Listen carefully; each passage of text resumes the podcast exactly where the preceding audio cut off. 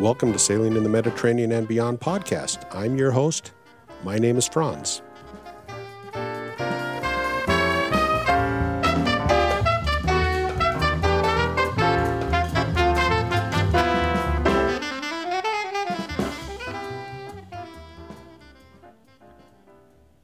Well, today I'm revisiting Andrew Vick, who was one of my earliest interviews when I started this podcast a long time ago. I think he was episode number three, which is not even out in the iTunes directory anymore, but it's still available at the website if you want to go back and listen to it. We're going to catch up. He is my Adriatic expert. He's spent, well, over 12 years, I think, just sailing up and down the Adriatic. But before we get to that, let me thank our sponsor, Sailrite. This show is sponsored in part by Sailrite. Since 1969, Sailrite has been equipping self sufficient sailors with tools, supplies, and knowledge they need to sew for their boats. This second generation family business is also the maker of the Sailrite UltraFeed sewing machine. The UltraFeed is a portable, heavy duty sewing machine that was designed to handle all your maritime sewing projects from sails to covers. At Sailrite, you'll find everything you need to take on your next do it yourself project, including fabric, tools, hardware, and even hundreds of free how to video tutorials. Start your next project at sailrite.com. That's S A I L R I T E.com. I'm on Skype with Andrew Vick. And Andrew and I talked initially back on September 17th, 2012. And Andrew was our uh, third interview on the podcast. It's no longer out in iTunes, but you can find it at the website, medsailor.com. But you've been sailing ever since. And, and as have I, you are my Adriatic expert because you've been everywhere up and down through the Adriatic, and it's good to talk to you again, Andrew. Yeah, it's been great. Five years. that's that's a long time, but uh, I've definitely been following. I've listened to every one of your episodes since. So, oh, thank you, yeah. thank you. You sent me in preparation for this interview. You sent me a um, a KMZ file from Google Earth, and I'm going to try to figure out a way to. Uh, include a, include it in the post. In fact, you sent me two of them. One from an uh, you said it was an Austrian guy that gave information on whether they were pay or free anchorages, and then the one I'm looking at in front of me right now is the one of your travels through the Adriatic. You know, give me a quick summary of what you've been up to over the last five years. yeah. You know, I guess I've just wrapped up last summer anyway. That was my 10th summer of sailing in the Med um, after picking up this, uh, this, old Islander 36, which I bought in Pisa in Italy. And, uh, you know, that first summer, which was 2008, I sailed it basically around Italy, Corsica, Sardinia, and kind of into the Adriatic because I knew the Adriatic was a great place to be. I'd backpacked there before. And um, so I guess I've been kind of stuck uh, near the town of Split since then. So, um, yes, I've pretty thoroughly explored the Adriatic by now. I mean, it's up to as far as up to Venice a couple times, uh, down into the Ionian side of Greece one time, and uh, just been having a blast. Now, do you pretty much do it the same way I do, or you invite different people to come join you for for a week or two at a time? Where do you get most of your guests from? You know, my guests, my crew are always sort of uh, friends, acquaintances, family. Um, definitely have a lot of international friends. All my relatives are from Scandinavia. My parents are, you know, were born in Denmark and Norway. Um, so my crew is always, you know, friends and acquaintances. Um, I've only one time taken a stranger on board, which which worked out great. Um, but I've been, yeah, luckily I've been able to just get, uh, yeah, people I'm familiar with and just have a really nice, nice bonding week of sailing with a with a whole bunch of different people all these years. What what's comfortable for uh, the number of people on your boat? Four, five, three? You know, three is ideal. You know, it's an Islander 36. Um, it does have an aft quarter berth, which is basically the garage. So I'm limited to the to the V berth up front, and uh, and then the two, you know, two settees in the salon. So so, but three, I, I usually take the captain's quarters in the front, and then have uh, you know two friends there in the in the salon. Pretty much just like my boat. That's uh, about what I like. About three people is comfortable, and I always like three because it's easier to carry on conversation with three people than than just one other person. I, occasionally, I've sailed with just one other person, and eh, you, this, the conversation sometimes struggles after a, a few day, a few days. no, I totally agree. Not only do you have to come up with half of the conversation, you have to do half the dishes too. So yeah. definitely three. Three is the magic number, I think, uh, on my boat. Well, tell me, um, you you got a lot of you've been a lot more places than I've been, and as I was looking at uh, all these uh, all these spots that you visited in the Adriatic, I never realized that there was an island out in the middle of the Adriatic that you actually put a marker on. Did you actually sail to this little island of Palagruza? You know, I haven't yet. Um, in terms of that marker, I kind of uh, I learned about the island, so I put a little uh, put a little marker in it, which ended up in the in the uh, Google Earth file. But I am hoping uh, this summer. Um, I, I, intend to sail across from Split and check out a few places in Italy. You know, just opposite Split on mm-hmm. the uh, on the other side of the Adriatic. And I'm hoping that if uh, weather conditions permit, I can maybe spend an afternoon there. Um, I hear there are some buoys. It's a bit open roadstead kind of thing, but it's uh, some Croatians have told me it's a really cool spot if um, you know if the timing and, and, the weather work out. Yeah, it's about equal distance. So if it, if the conditions were right, you could uh, get an early start and probably spend the night there, and then continue on over the rest of the way the next day. Then. Mm-hmm. Yep. Yeah, or at least an afternoon. I mean, some people did say that you know maybe it's not that comfortable, but you know it's worth a stop, get on land, climb up to the lighthouse, and back down again. Um, but maybe not a great spot for overnight. Yeah, so, but yeah. you know sometimes it can be a lake out there too. So I guess it just just depends on the weather. When did you sail last year? When was the last time you were there? I think you were there pretty much when I was there, weren't you? In September. You know, I'm typically, and last year was the same. I'm typically over there early July through the end of August. So okay. I believe I flew out just in the very end of August last year. Which is probably smart because I've noticed September the weather really starts to deteriorate. Uh, at least the, the, the experience I've had is September seems to be a a, a, a changeover month where it goes from fairly nice weather to unsettled weather. Yeah, yeah, definitely not as reliable. I mean, the locals love September. There are a few less tourists. Um, it's not quite as hot. The sea is still warm. But yeah, I do find that you just, yeah, the weather just becomes unreliable. And if, you know, let's say you were chartering there for a week, I mean, in September or any of the shoulder seasons, I mean, if you lose two, three days of your charter week, you know, to bad weather, I mean, that's that's a pretty good chunk of your trip. So, so, and that's why I end up being there in July and August. It's, um, you know, the weather's most reliable and, um, and it's more fun. There are more people. I'm kind of a I like to go to the party scene. I like you know anchoring near bars and things. And um, you know, July and August is definitely more hustle and bustle out there. You like the boom boom boom, and I hate the boom boom boom, don't you? yeah, I look for it. Um, yeah, yeah. When one of the when other cruising reports say, "Oh, there was a pretty loud club there on, on shore," yeah, that's the that's the one I, I try to go to. Not You're heading there, okay? yeah. we exchanged a few emails I want to share some of your knowledge with uh, with with our listeners. And I told you I might be going back to Montenegro this summer. You said to make sure I go so and so and so and so and check in so where. I never made it to Montenegro in my boat this year, but I did rent a car. And after I put my boat up in uh, Dubrovnik, and we drove around Montenegro, so I never, I mean, we never got down there on the boat. But Talk about clearance now in Montenegro. There's a major new marina there. Is that where you've cleared now when you've gone in? Yeah, you know, I've been in a few times, but the most recent time, uh, which was 2015, um, yeah, yeah, the town of Tivat, you know, some I guess some Canadian investor built this really massive like mega yacht central. I mean, this is fancy, really too fancy, like new marina next to this very sort of standard Montenegrin town. It, it kind of sticks out. But um, they had this amazing service where when you pull into that marina, um, you pull into the customs area, and the marina staff actually picks you up in a golf cart and drives you around to the various offices, which are actually on site, where you do all your police and your customs and immigration stuff.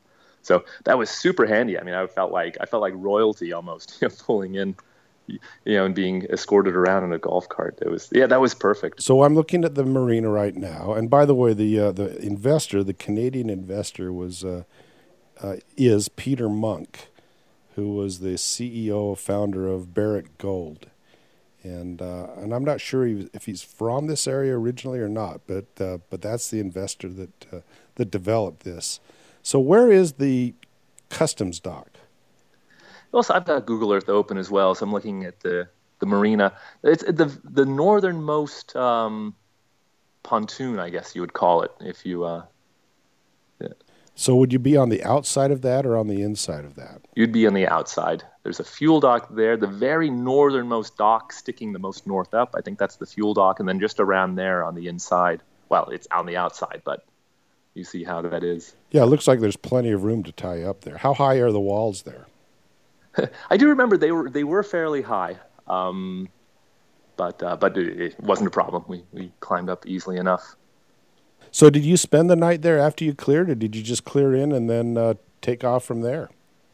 You know, we felt kind of we felt kind of obligated to, to stay there. I mean, there, there, we didn't have to. They, I mean, it was it was very unclear. I think they assumed we would stay there, but it turned out we didn't really have to. We did anyway. I mean, it wasn't all that. I mean, compared to Croatia, it was only I think maybe 60 euros for my 11 meter boat um, to stay there for the night. And it was a nice stop. We walked around. We more enjoy. I mean, it was, it's something seeing this kind of very artificial Disneyland looking place. But the town, the real town next to it, is also pretty cool. So uh, totally worth a stop. Yeah, when I was there the last time I sailed there, we rented a car and drove around through there when it was still under major construction, and it was uh, one of the biggest construction projects I've seen going on for a long time. I mean, it was uh, every every uh, highbrow uh, jewelry store. Uh, it's basically like Rodeo Drive in Montenegro is sort of the way it looked to me.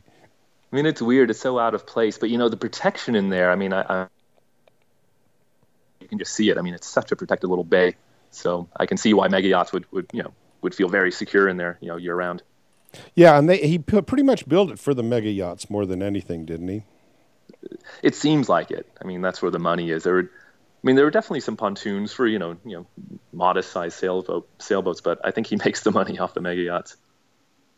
Now, where else should you not miss, or should I, I not miss when I go back to Montenegro uh, this summer? Because my my plans this summer are to, unless unless things change. And by the way, I'm in in conversations with the person you turned me on to about uh, paying VAT in Croatia. But unless uh, things change, I'll be heading back to Montenegro with my boat to, to, start the VAT time clock over again before I continue north in Croatia. Mm. So where shouldn't I miss? I, I, you know I've been to Reason or Risen or however you want to say that, which is a delightful little spot. I've never spent the night off of um, oh, what's the name of this little town here? The one where you've got the uh, monastery out on the rock that they built with a bunch of pebbles. The town right next to that.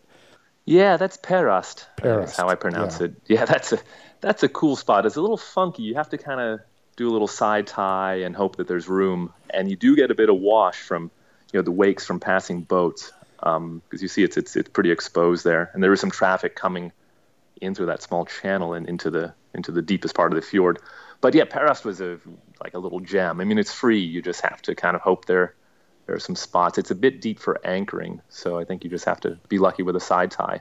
So I see there's some spots where you could almost back in. There's a tiny little looks like it's for fishing boats, a breakwater there for fishing boats, but uh, I can see where you're talking about side tying there. So you can just go pull up and side tie there, huh?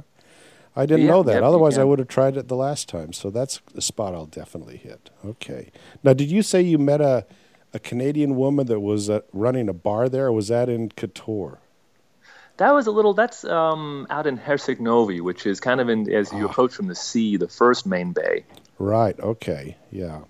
And that's a, that's a really cool little spot. Um, they have a nice little port. Um, usually there's there's room, thirty euro a night or so. You know, water power, all that, and it's just this cute little town. Yeah, and this Canadian girl. I she seems to be there. She used to own the bar, but now she's she just lives there in the summer. Uh, but she's she's super nice and really eager to. Uh, you know, there aren't too many Westerners, you know, coming through these parts. So you know, unlike Croatia, you know, Croatia is just full on. You know, every Western tourist, every backpacker is in Croatia. But God, you cross that border into Montenegro, and it's kind of a different world. It's it's really cool, actually. I always love being in Montenegro. Yeah, I see there. There's a big water polo stadium at that marina. That's pretty mm-hmm. cool. Yeah. Yeah, there is. All right. I'll tell you a little story. When I pulled in there, because the first time I went to Montenegro, I was trying to find the customs dock. And uh, I could not find the customs dock. The, the pilot was not very explanatory on where it was. So So I pulled in there, and um, and they practically had a fit that I hadn't cleared customs. They said, "Get out of here! Get out of here! It's it's down the down the way, uh, you know, down a ways." And so I kept sort of poking my nose all the way down till I finally found the customs dock, and I'm not sure if it if that one is still even active anymore. The one that was. Uh, oh, sort of where I guess it's where a ferry comes out back and forth as well there. Yeah, yeah. My first time. Well, I've also checked in there, Zelenika, I think it's called, Okay, and mhm. yeah, and in the afternoon it got really horrible. I mean, just afternoon chop coming in, your boat's just bashing in, and you're climbing way up on the mean, it's a horrible place to to check in or out. Um, but and yeah, it seems redundant to have that now that you have you know Tivat, and also you can pull all the way in the deepest part of the fjord in Kotor and um, you know check in there as well. So, Okay, so you can check in at Kotor as well. Okay. Mm-hmm. Yeah. All right. So good three options then. Well, I think I'll take your option, which is uh, being shuttled around in a. And it'd be fun to spend a night in that big mega marina there, just to see what it's like. And in theory, you get uh, duty duty free fuel on your way out. Oh. If there's if you can schedule something with the fuel dock, we weren't able to. The fuel dock said they were too busy. Um, you know, they had you know they have the big yachts coming in and they're parked there for an hour, you know, taking on fuel. Um, so, but in theory, on your way out, you should be able to get duty free fuel if if there's uh, if there's space in the schedule. Oh, okay. All right. For the 30 gallons of fuel, I might need the yeah, really make their day. yeah, exactly. That's probably why they turned me. That's probably why they said they were too busy for me. You know, they've got that nice big airport there, but I've been almost, it's almost been impossible for me to find flights that fly in and out of there. All the flights that I've ever been able to find that go to Montenegro go over to the capital, and I can't seem to find any flights that land at that airport, uh, you know, in, in the fjord, by the fjord. Have you ever found any Yeah. information on that? You know, you know, I've had a few different crew kind of getting on and off in Montenegro over the years, and you know, more often than not, they're flying into Dubrovnik, you know, Yeah. in Croatia, and then hopping on a shuttle or bus or taxi across. Okay. I've had maybe a one crew land in the capital, um, which is a little bit inland, and I don't think I've ever. I've maybe had one or two land in Tivat, um, but yeah, it, there just aren't that many flights from sort of Western Europe. You know, there are a lot of flights coming in, probably from you know Russia, Ukraine.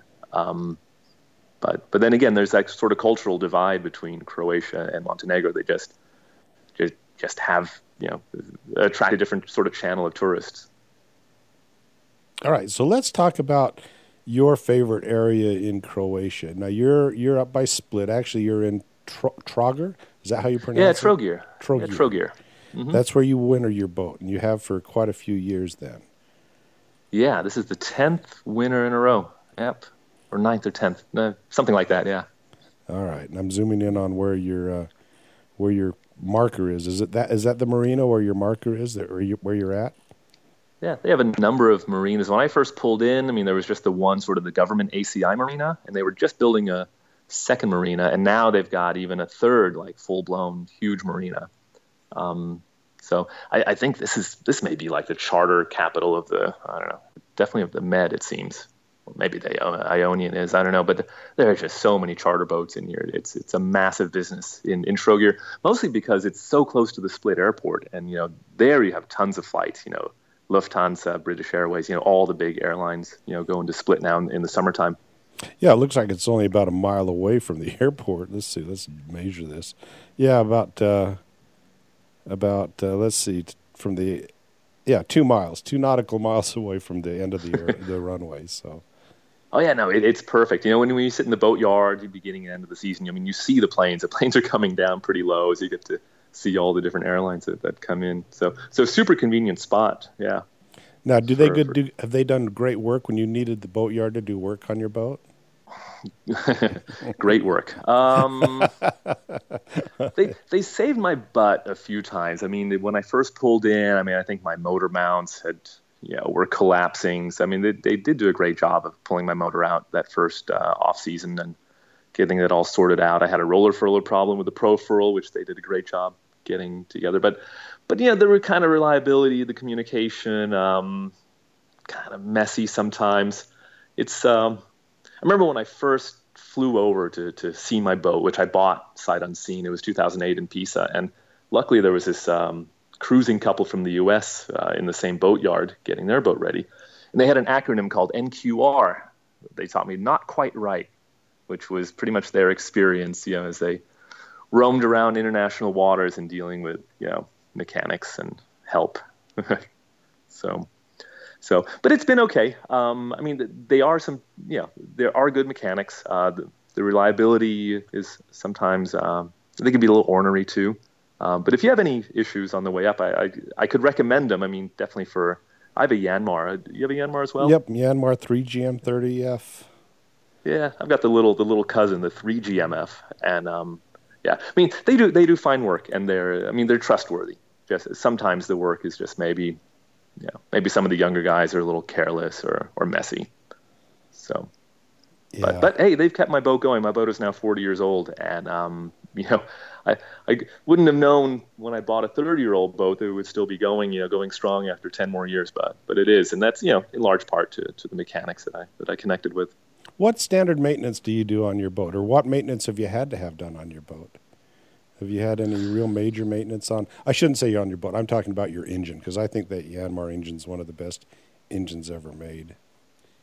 Yeah, yeah, it's it's amazing. I mean, year after year, I get there. It's been sitting. I, I push the start button, and after about two or three revolutions, I mean, the thing is just on, you know, water spitting out the back. Um, yeah, I mean, the main thing was the first summer actually pulling the boat, uh, the motor out, uh, redoing all the mounts, just cleaning up the motor, um, alignment, things like that. And then I think a couple of seasons ago, I had to deal with the whole um, the, the, exhaust elbow. Um, oh yeah, yeah. And, and so.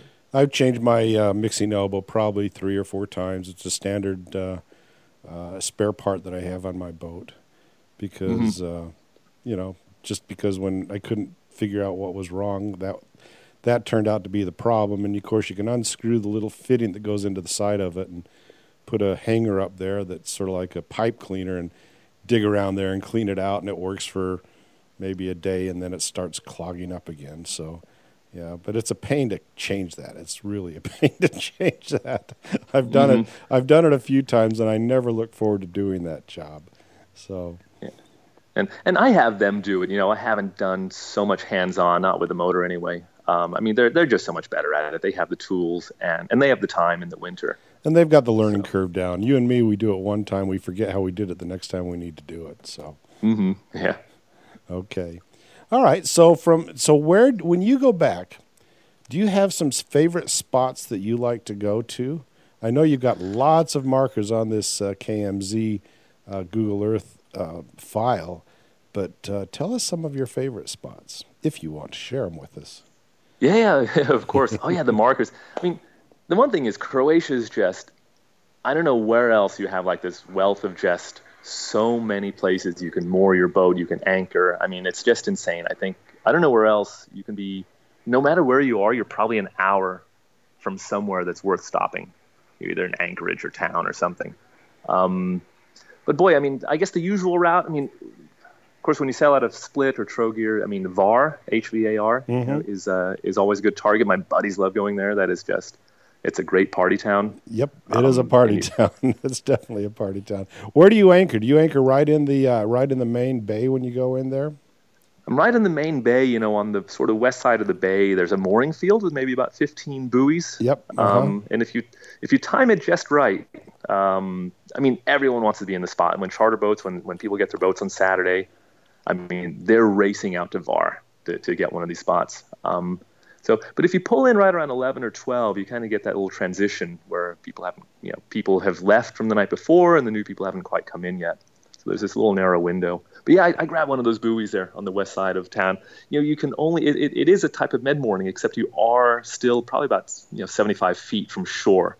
It's, it's too shallow to back up all the way.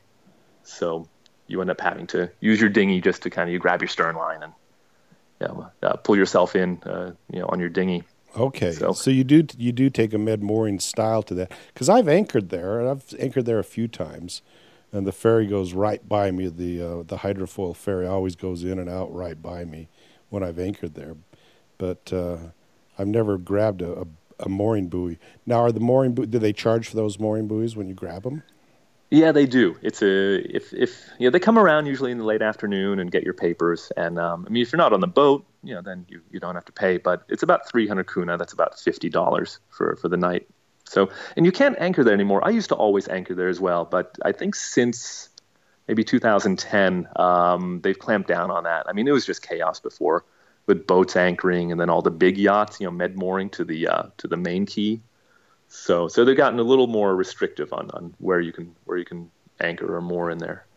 Okay, have you ever been up to that tiny little uh, marina about three bays north? One, two, three. Yeah, it's right across from uh, from a hotel there.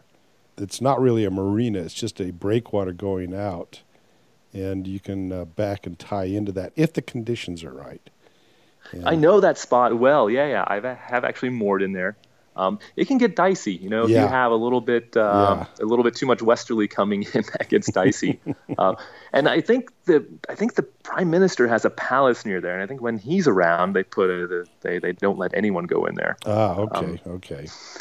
so, but it's a super spot. I mean, it's free, and you can, you know, you walk on, walk off. You know, decent access into town. So, so, but yeah, but yeah, a little too dicey. Yeah, I, I If, yeah, I stayed there, there. one night, and uh, the next day uh, I went over to talk to somebody over at the hotel because my friend was staying at that hotel across the way. And uh, the manager of the hotel said, You know, you don't want to be there tonight. The weather conditions are going to change, and you don't want to be there. So I stayed there. I was, it was one or two nights, and then I got out of there, and then the weather did change. And I was glad I wasn't back there. That was for sure. Because I, at that point in time, I was by myself. And it's Mm. always a pain to try to, to reset in the middle of the night when the weather comes up by yourself. What about that little bay that comes in there just north of that? Is that an anchorage you've been to? Uh, it looks like there's a lot of boats in there, but I'm I've never been in there.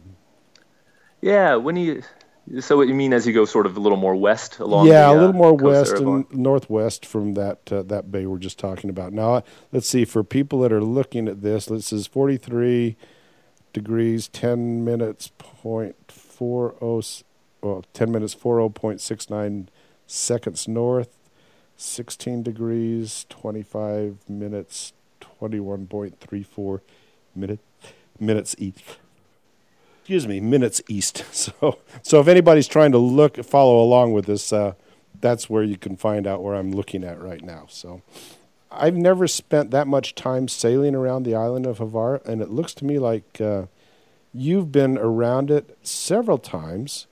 You have another marker here called Tina, and also one at Jelsa. Let's talk about uh, your uh, your favorite spots on on Havar. Yeah, I mean, if you leave Vartown, for example, and you follow the tip of it west, and then you around the tip, and then you follow the uh, the north side of the island eastbound, uh, I mean, they're just. Mean, when you look at Google Earth, it's just dotted with uh, great little anchorages, and one of them is called. Uh, yeah, what? you know, when I turn on my map and show all these things, boy, there are just so many lines. It gets. Uh, it go it gets so confusing, but uh, I think P A R J A. Do you see that uh, on your on your file? Nope, I don't see that one. But uh, let's see. Well, is this one Parja? It says Jelsa is one I've got on mine. But maybe I should open up that other file you gave me because it might be on that file. Let me just go find that. But Jelsa is great. I mean, it's again, there's so many great little spots, and often you can make your own. Um, I mean, as you cruise around, you can. Um, my favorite is to look on Navionics, and um, you can really kind of zoom in and and find out you know, if the bay has just enough of a hook to keep the swell from coming in. Um, you know, you can probably just go in and fix a line to shore, and uh, you know, you're probably in good shape. So I've had a lot of fun actually, just kind of creating my own anchorages, maybe ones that uh, you don't see in, in, in all the guidebooks. Yeah, yeah. So seven seven seven didn't get all of them, then did it?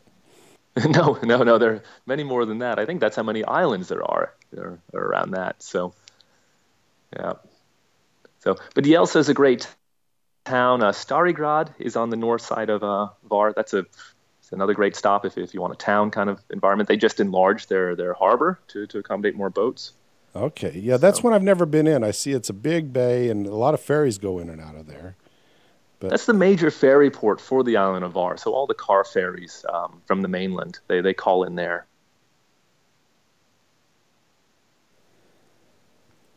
All right. So now you've gone. Um,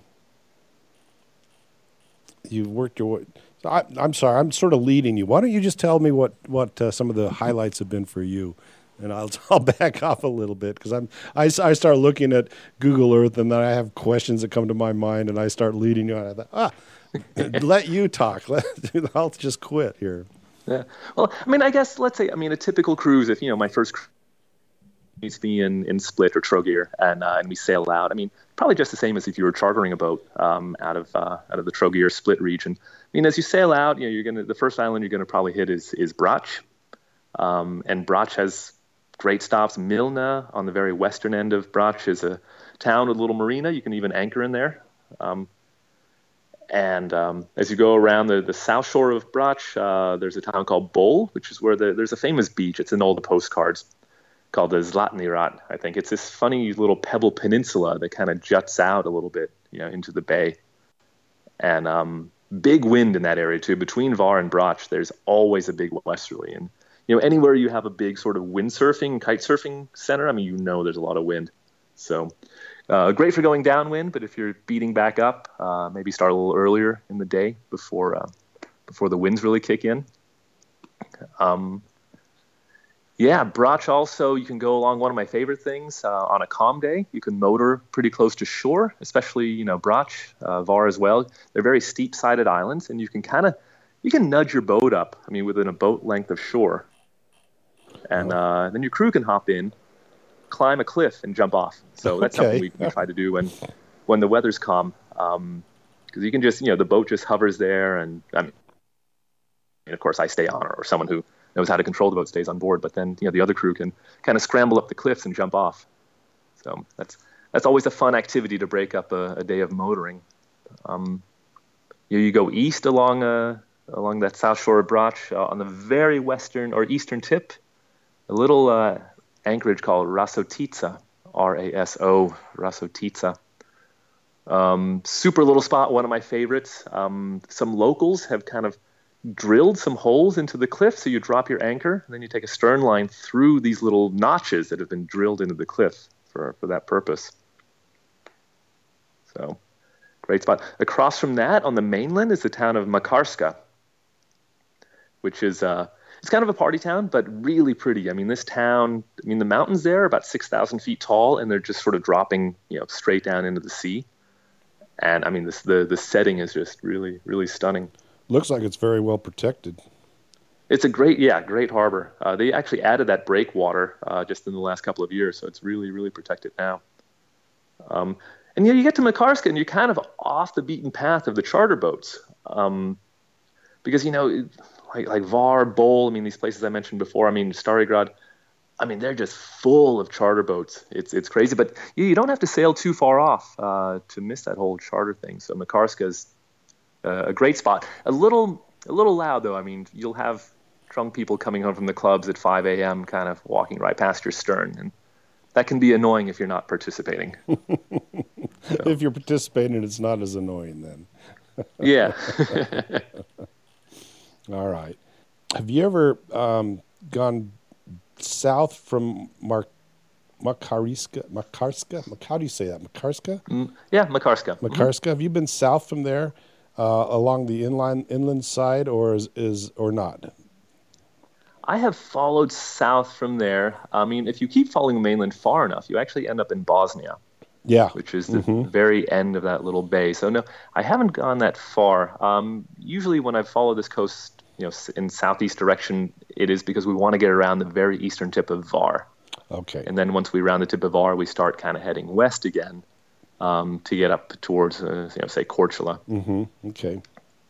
Yeah. So, but all that is off the beaten path, which is which is great. It's uh, you know, I remember one night last year we were on a little anchorage on the eastern end of Hvar there, and we we had it to ourselves. We were two boats. We were buddy boating. Uh, my friends picked up a charter boat, so. But we found our own little bay, and you know, kind of unusual there in the high season to have your own, you know, your own spot. But, but like I said, you know, get off the beaten path, and then and you can find it. Okay, all right. So do you typically do you? Oh yeah, there's no typically because you've been there so many so many years. You you sometimes go south, sometimes go north. I know if I were looking at uh, at Trogir, I'd probably want to go north up towards uh, uh, Šibenik and up that way, but uh, but you spend a lot of time down in that area too. Then down down south then. Yeah, you know, I've uh, I've done both. You know, some. I remember in the beginning I was a little bit more ambitious. I was uh, you know on the water longer, uh, but even as late as 2014, I went all the way up to Venice and, and back down. Um, now, how long? How long did that take you to do that?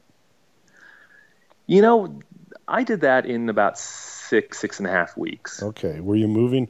Were you pushing it to do it in six and a half weeks? It was a little bit fast. Um, I wish maybe I would have had an extra week. There were some spots maybe I would have wanted to stay a second night. Um, but yeah, I did feel a little bit rushed uh, doing that.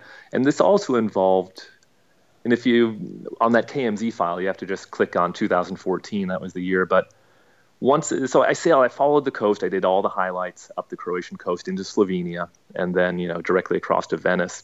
But then I kept following the Italian coast down down its you know the, the east coast of Italy a little bit, and then we did an overnighter you know straight back to, to Croatia. So getting back was was went, went much quickly, you know, much more quickly. It was a hundred I don't know 150 mile overnighter that uh, got us back into the middle of Croatia. So, but yeah, but six weeks, yeah, a little little pushing it. Um, I could have used more time in Venice. It was my second time with a boat in Venice, and um, could have used a bit more time there. Such a such a special place. What's the procedure of going into Venice? Just uh, just pulling into the marina? Is that pretty much it? Yeah, yeah. You know, as you've noticed, you know, Croatia, Montenegro. I mean, they're so by the book. The bureaucracy. I mean, really.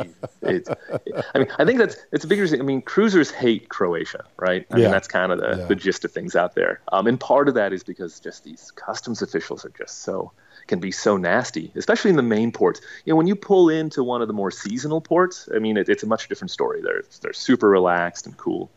Um, but yeah, so it's funny. So when you finally when you leave Croatia for Slovenia, which is how I did it, uh, I checked in Slovenia. Once you're in Slovenia, you're in the EU, and then so sailing in, into Italy was no problem. But in the past, when I've sailed into Italy, I mean, I've not. I mean, I haven't I don't think ever even properly checked in. Well, they make it um, impossible. Um, they don't want you to check in. It's uh, it's like oh tomorrow, mañana, tomorrow. yeah. Oh, we don't do that here. Go to a different port. We, you know, it's like. Uh, yeah, I've had that. I love too, the yeah. Italians. I love them that because the, they're so lackadaisical about that. So. Yeah, yeah, yeah. Italy is great for that. That and the food. Um, yeah, that's uh, yeah. yeah. so, so yeah. So just coming into Venice, I mean, I just went straight for. I mean, yeah, I mean, every uh, anyway. As far as approaching Venice, I hope you're going to go to Venice. Well, that's my plan. Hopefully this summer, but I'm wondering if that's too far to bite off for uh, for one summer. And then if I get up there, I don't think I want to come all the way back down and uh, and winter back in Croatia. I'm wondering. I've heard there's some some marinas in northern Italy that are fairly re- reasonably priced, but uh, uh, but I haven't checked into that much yet. Yeah, I've heard the same thing, and I have a contact, an Italian contact near Venice, who um, would be happy to share with me, which I could relay to you, um, some some spots for wintering in the north. Yeah, yeah, which would be fun to do. I think that's probably my plan for next summer is work my way north, um, and from Dubrovnik. But of course, if I have to clear customs down in Montenegro first, so I've got to go south and then go all the way north. And you don't want to rush through Montenegro. I mean, Montenegro is a delight by itself. So, you know, you just start working your way north and s- see if I can get up there. I did. I got all the way north uh, from Dubrovnik uh, several years ago, and um, you know, I mean, it was a little bit each day, a little bit each day, but it wasn't like I had uh, many days where I was just, uh, you know, l- laying around. I always tried to keep moving little by little by little. So it's uh, it might be nice to have a little more leisurely trip. So since last year, I moved my boat all the way from Turkey to uh, Dubrovnik, and it was move, move, move, move, move, pretty much every. Yeah, day. you covered you covered some ground. That's yeah. for sure. That's for sure. Yeah. So continue on telling us about your favorite spots. yeah. So, for example, so heading north out of Trogir, I mean, so that's another. You know, even if you're chartering, when you charter out of Split, you really need to kind of decide: are you going to, you know, head straight out for the, you know, the primary islands, Brač Hvar, or or heading north is actually a, a great thing too. I mean, as as you leave Split Trogir, you can probably reach Primošten, uh, which is a great little town on the mainland. Um, great, great stop. Uh, one cool little tip: if the, uh, you know, the harbor holds like 12 boats, so you're probably not going to get in there. Um, and even the mooring buoys can fill up. But if you anchor just to the north of the isthmus, um, it's free. The holding isn't great, um, but uh, I've anchored there many times with, with, no problem. So that's Primošten. Um, I mean, keep going north. You know, Šibenik is a uh, great, great town, very underrated. I mean, it's like this sort of, um, you know, well, Dubrovnik is very vertical as well, but but Šibenik is kind of, you know, this old, old medieval town built on a very steep hillside. So really nice place to explore. And and from Šibenik, you know, that's kind of where you get access to the Krka River, and you can go. It's another, I think, from Šibenik, I think maybe 11 miles upstream uh, to the town of Skradin, where you, you know, most people go there because they want to see the waterfalls, the yep. Krka mm-hmm. National Park. Yep. So, super great spot. Um, yeah, last time I was in there, I spent two nights. I just totally chilled out. I think it's one of the most, yeah, tranquil, peaceful little spots you can imagine. Did you have a snake climb on your boat there? no, but did you? Yeah. yes. Wow. Okay. Yeah. Well, we were anchored over there by the reeds across from the uh, the little town. And mm-hmm. uh, just anchored there for a really really good holding. By the way, I mean the mud is super good holding mud there. So it's you know we had a, some some really strong winds while we were there, and then when we pulled up the anchor, it was really hard to even get it out of there uh, because it had dug in so deep. But uh, yeah, we, we sailed from there, and uh, I was with my friend Dave Harris and Kevin Iron. We sailed from there and the all the way down to um, oh we we went down to Brač and spent a night in where was it? We spent a night in so we sailed from Šibenik or um, Krka Falls or Skradin all the way down to well I don't remember exactly where it was uh, but we had about three nights on the boat. And then when we were sailing from Korčula over to Mljet, between the two islands, my friend went up on the side deck and he sat down and he looked down and underneath the spinnaker pole was uh, was a big snake. wow.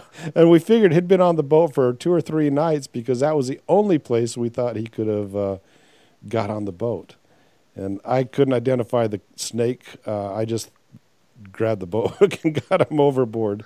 that was all I did. I wasn't going to sit there and say, "Oh, okay, what kind of this is this? Is this a venomous snake or not?" So we just uh, got it overboard, and that was uh, actually the second time I've got a snake on my boat. Uh, oh wow! First time was down in uh, uh, down in the Ionian Islands, and and, and, and in that case, I think he's just. I had a stern line to shore. I think he just climbed up the stern line and came into uh, into the back of the boat. But anyway, I just just was wondering if you you've never had that happen then, huh? Well, we swam in Skradin. The nice thing in Skradin is the water is almost fresh. Oh, you know, it is. It's great. coming down the river. Yeah. But I think the only wildlife we had there, my friend was swimming and he was a, a swan chased after. There's a very angry, angry swan who didn't like my buddy. So my buddy had to swim pretty fast to get away. Well, those swans but, are still there. We drove up there last year and the swans are there. They're a permanent fixture. Yeah, what else? Yeah, so when you go down river out of Skradin again, I mean, I guess what I would probably do, um, I love the Kornati Islands. Um, they're just this really interesting arch- archipelago with um, you have so many anchorages. And the nice thing about them, because they don't have any trees on them, they're great for hiking. Because you know most of the Croatian islands are just kind of, you know, all covered in pretty dense, dense forest. Um, so the Kornatis are, are bare. I think they were hacked down eons ago. Um, but you can hike. There are trails everywhere. The views are amazing. I mean, it's and it's it's a national park. Uh, the there's a few more fish than usual underwater. So when you snorkel, um, but no, I love it there. I usually, if I'm going up and down, I'll probably spend two nights in the Kornati Islands if I'm ever, you know, going up or, or back down the coast. Now you had got Op- Opat here listed. Uh, yeah, Lapotica and uh, Virjuli and Lavernka. Yeah, great names, right? yeah. Yeah, I mean, all those spots are, are great. Yeah. Uh, do you have a favorite one in there? Probably that one, the last one you said was Levernaka. Levernaka, um, okay. It's a very like Caribbean looking um, little bay. You know, a lot of the bays or a lot of the underwater topography in Croatia goes down relatively steeply, so you don't have this kind of turquoise look all the mm-hmm. time, but but that bay does. Now you got two uh, bays there. You got one on the uh, northeast side and one on the the the west side, And the west side looks like it's shallower. Is that the one you're talking about? But the So- one on the e, the northeast Mm-hmm. side, it looks like it has a quay that you can tie up to. Yeah, that's a restaurant. Um, Oh, okay. Yeah, yeah. I'm I'm anchoring in the in the south, the southwest part. Okay. So now with my boat, so I don't have an electric windlass. My my windlass is um, yeah, it's it's a manual one. I have a rod you put in if you need it, but more often than not, we're we're hoisting the anchor by hand. So, but because of that, I'm really hesitant to anchor in anything deeper than 10 meters or you know 33 feet. So so I get a little bit limited. Um, there's some spots you know that are kind of that I consider off limits. You know where, where charter boats are dropping in 15 plus meters. You know I'm probably not going to right. So it's just I don't know. What, what's your setup up front? Oh, I used to have a hand windlass like you, and the smartest thing I ever did was go to an electric windlass. I would never go Okay. back to a hand windlass again. It uh, it made my you know it made my life so easy as a single hander. When I single hand, I can come in, and I and I un, unlike a lot of boats where they have um, uh, switches on the deck where you step on them to lower them and raise them.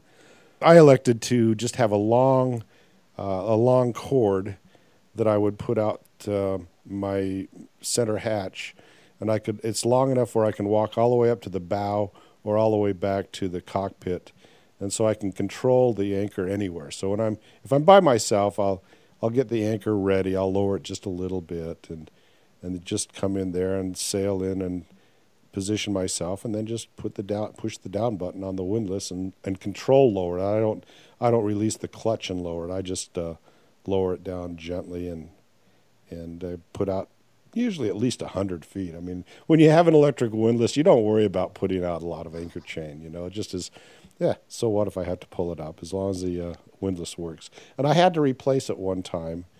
Uh, but that was a priority that year when I had to replace it. It was I'm not really happy with the uh, the service. Uh, it's a Maxwell windlass, and uh, the windlass is okay, but the company's service is atrocious. Uh, I mean, you can't get anybody on the phone. You can't really find much information on it.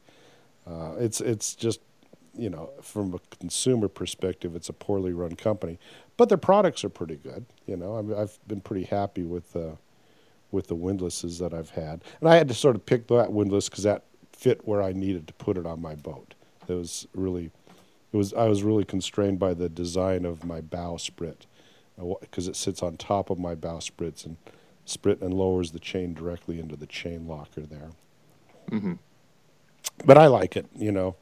And if you ever want to upgrade, that's that's the upgrade I would I would do if I were you. So Yeah, I think about those long, heavy cables you got to route to the front, or maybe you put a battery up front. I, I don't know.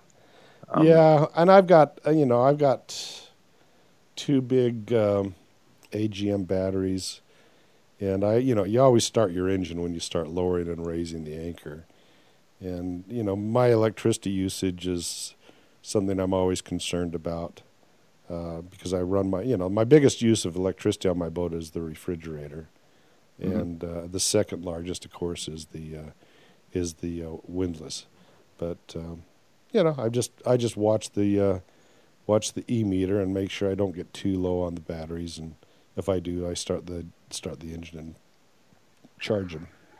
hmm Yep. And you know when you're motoring so much like we do tend to motor a lot, you know it's not that big a deal. I don't know what Right, right. Uh, what sort of room you've got for batteries on your boat. Uh, for me, I've got a, uh, an emergency starter battery that just is, sits alone all the time, and then just two uh, large 12 volt uh, AGM batteries. I couldn't tell you the size of them, but they're big. And Mhm. yeah, you don't want to lift them very far if you don't have to. In fact, I'm old enough now. I pay somebody to put it in the boat. Where back when I was younger, like you, I I just lifted them up and put them in myself. But Mhm. those things are heavy, really heavy. Oh yeah, oh they sure are. Yeah, I guess my setup would I have a 135 amp uh, house battery, and then the engine battery is whatever your normal 650 Mhm. amp hour. So, and they're kind of isolated. They're isolated when they're discharging, and they're combined when they're charging. So, Yeah, I've Got got, some I've got solar. around 200 amp hours, so it's around 230. So probably um, more.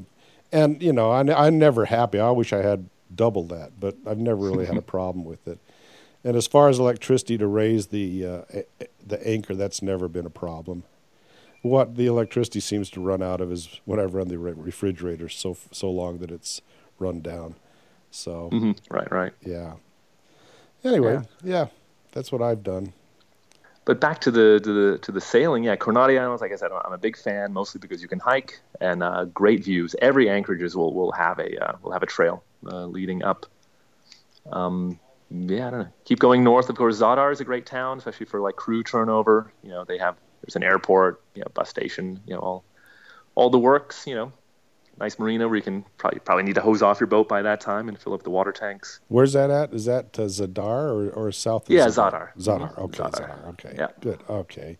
Yeah, and I guess uh, Jack Andrews said they've got uh, uh wave uh, wave pipes or organ or I guess it's like an organ where the, if there's strong waves, it plays tunes on the on the waterfront. There is that correct?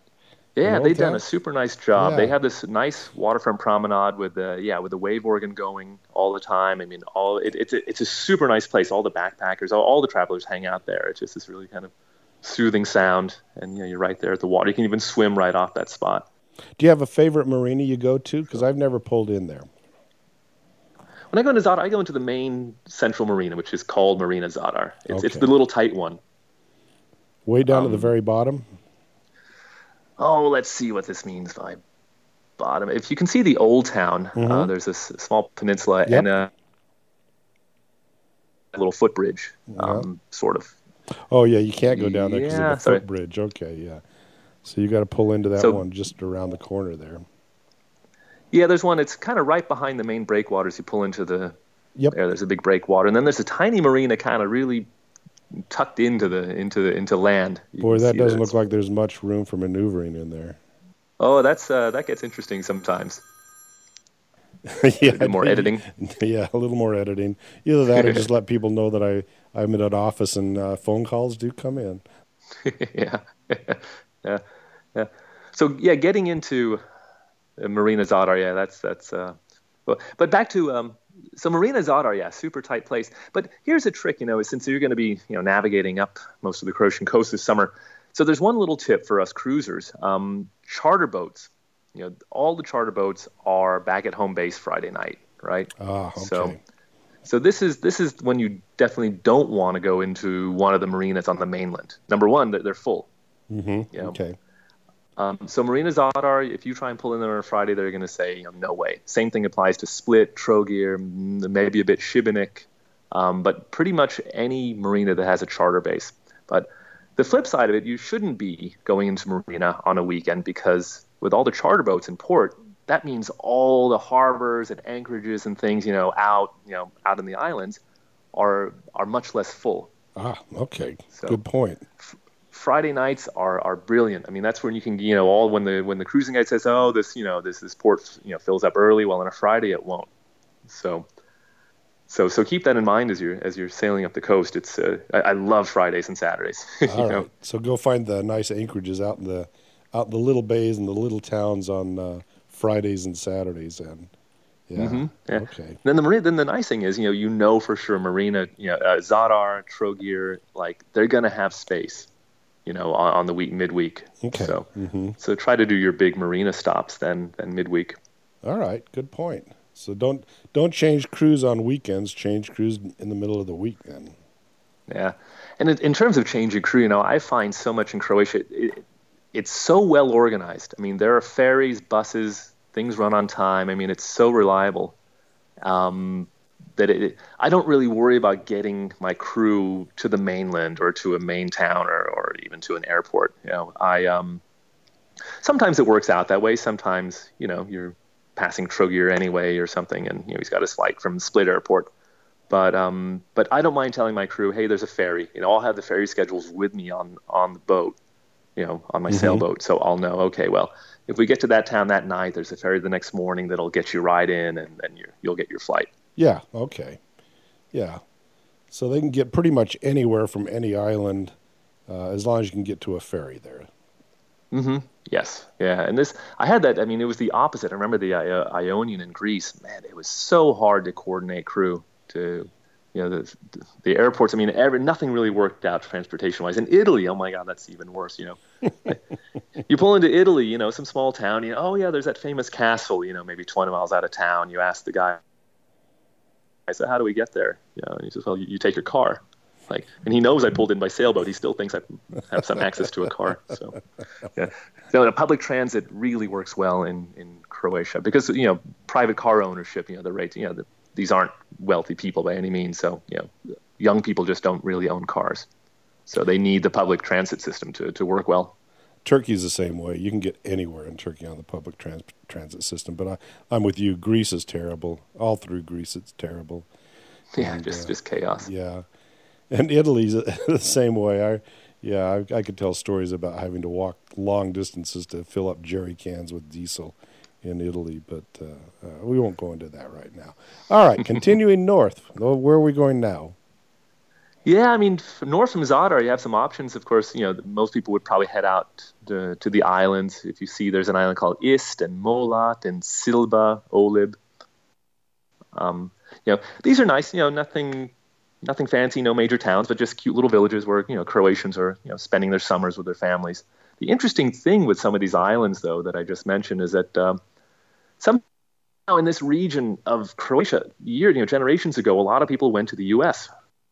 and and what happens then is that you know you have these sort of uh, second generation Croatian Americans coming back to visit grandma on the islands. So when you're hanging out in Silba or Olib, I remember my first time in Olib. I mean, there were just all these American kids running around in this really obscure little island that you know nobody would have ever heard of. And uh, it's that yeah, these you know the, the, family came back. You know, they they came back for the summer to to visit grandma. It's so it's so weird. And in fact, there's an island a little further, quite a bit further up to the northwest called Susak, which they say has its kind of a special dialect of Croatian, which is influenced by by the Croatians who had been in America and come back. So, uh, pretty interesting, I thought. And, and just surreal to have American children running around. Yeah, yeah. You, you feel like you didn't leave home then, huh? yeah, yeah. The other option, if you want some really amazing scenery, instead of heading out to those particular uh, particular islands, follow the mainland. And if you can kind of see the route, it was my two, 2013 route, which is a green line. Um, I went up the, this notorious Velebit channel, now, this is a channel uh, along the mainland, and on, it kind of stands out because yeah, the I can islands. Uh-huh. You have to sort of duck your way through a little, really little narrow uh, canal to get in there, don't you? Yeah, well, you have to kind of twist and turn, go under a bridge, and then you're in the Velebit Channel. And it stands out on Google Earth because the islands opposite, if you see the satellite view, um, the islands opposite the Velebit Mountains are completely bare. So, of course, this is where the notorious or the famous uh, Bora winds Ooh, yeah, are, are, are yeah. the fiercest. Right. Um, the, the, mountains there are high; they're five, six thousand feet, and when the when the air drops off those mountains, when the Bora hits, mm-hmm. I mean, they just come gushing, gushing through. Um, but the scenery is amazing. I mean, it looks the, the the islands that have been you know blown free of any kind of soil or vegetation. I mean, they're very kind of Martian looking, and mm-hmm. the mountains are just tall and enormous, and just I've one time motored that whole length up that channel, and uh, and it was just beautiful. Um, it was you know it was a calm day, uh, actually zero wind, um, but the scenery was just just amazing. But you want to kind of get through it, you know. You you don't dilly you got a good yeah yeah you got your one day window. You know it's going to be good. You know get through it. Have you and, found um, Have you found any particularly good Bora forecasts, forecasting stations? You know, the best. So I have a Navtex radio on my boat. That's actually I brought that with me the very first season. Um, it's a Furuno Navtex, mm-hmm. and um, that's my probably my best text-based forecast. Um, but the Croatians have a weather have a weather website, and um, and that's pretty good. And they also have their own wind models and things. So okay, so that's what that's what I rely on, and I find find that to be you know pretty accurate.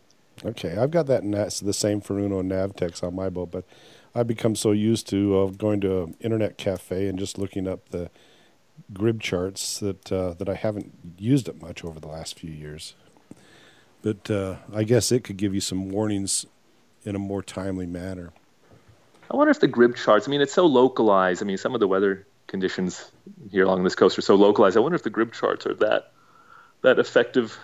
Yeah. Um, Yeah, and I I've never found you know I've been caught in plenty of boras over there, and it's not so, they always seem to come at night. Have you noticed that they always seem to start at about one in the morning, then you're up the rest of the night on anchor watch.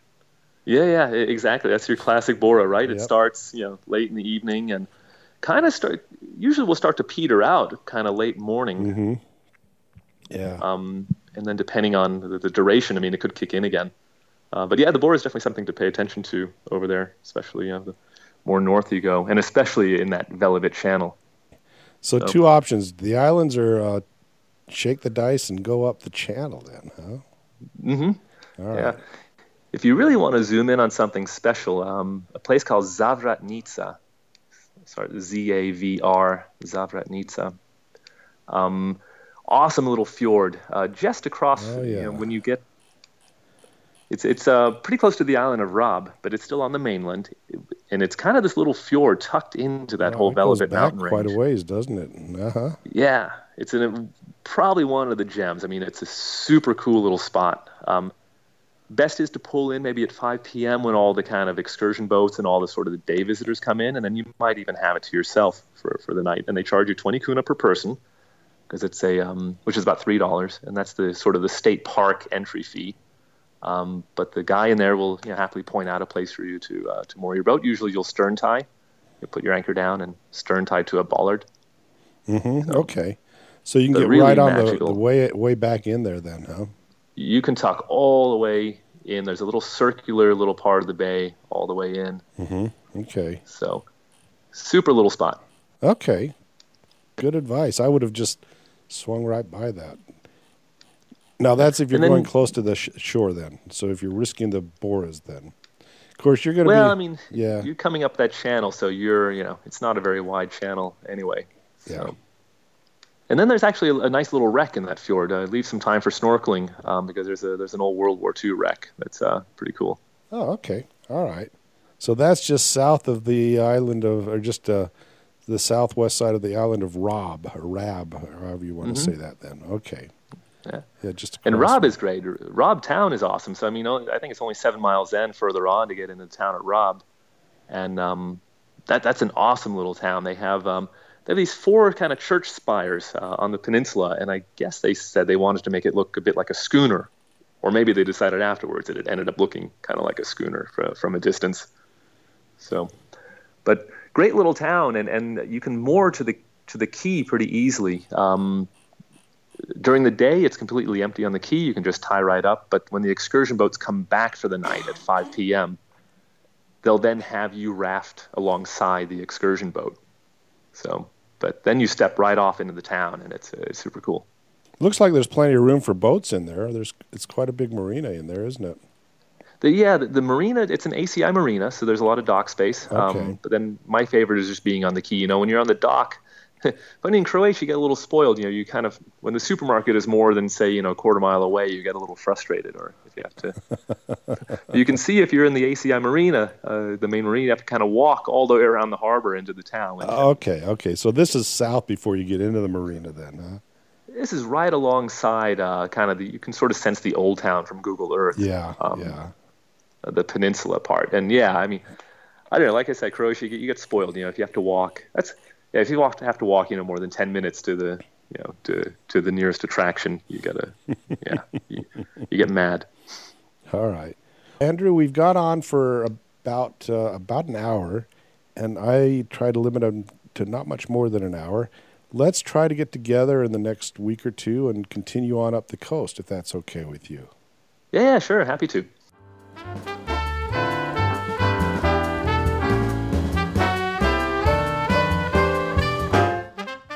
Life is short. In the end, all that really matters is the memories you make. So make a few. Go sailing.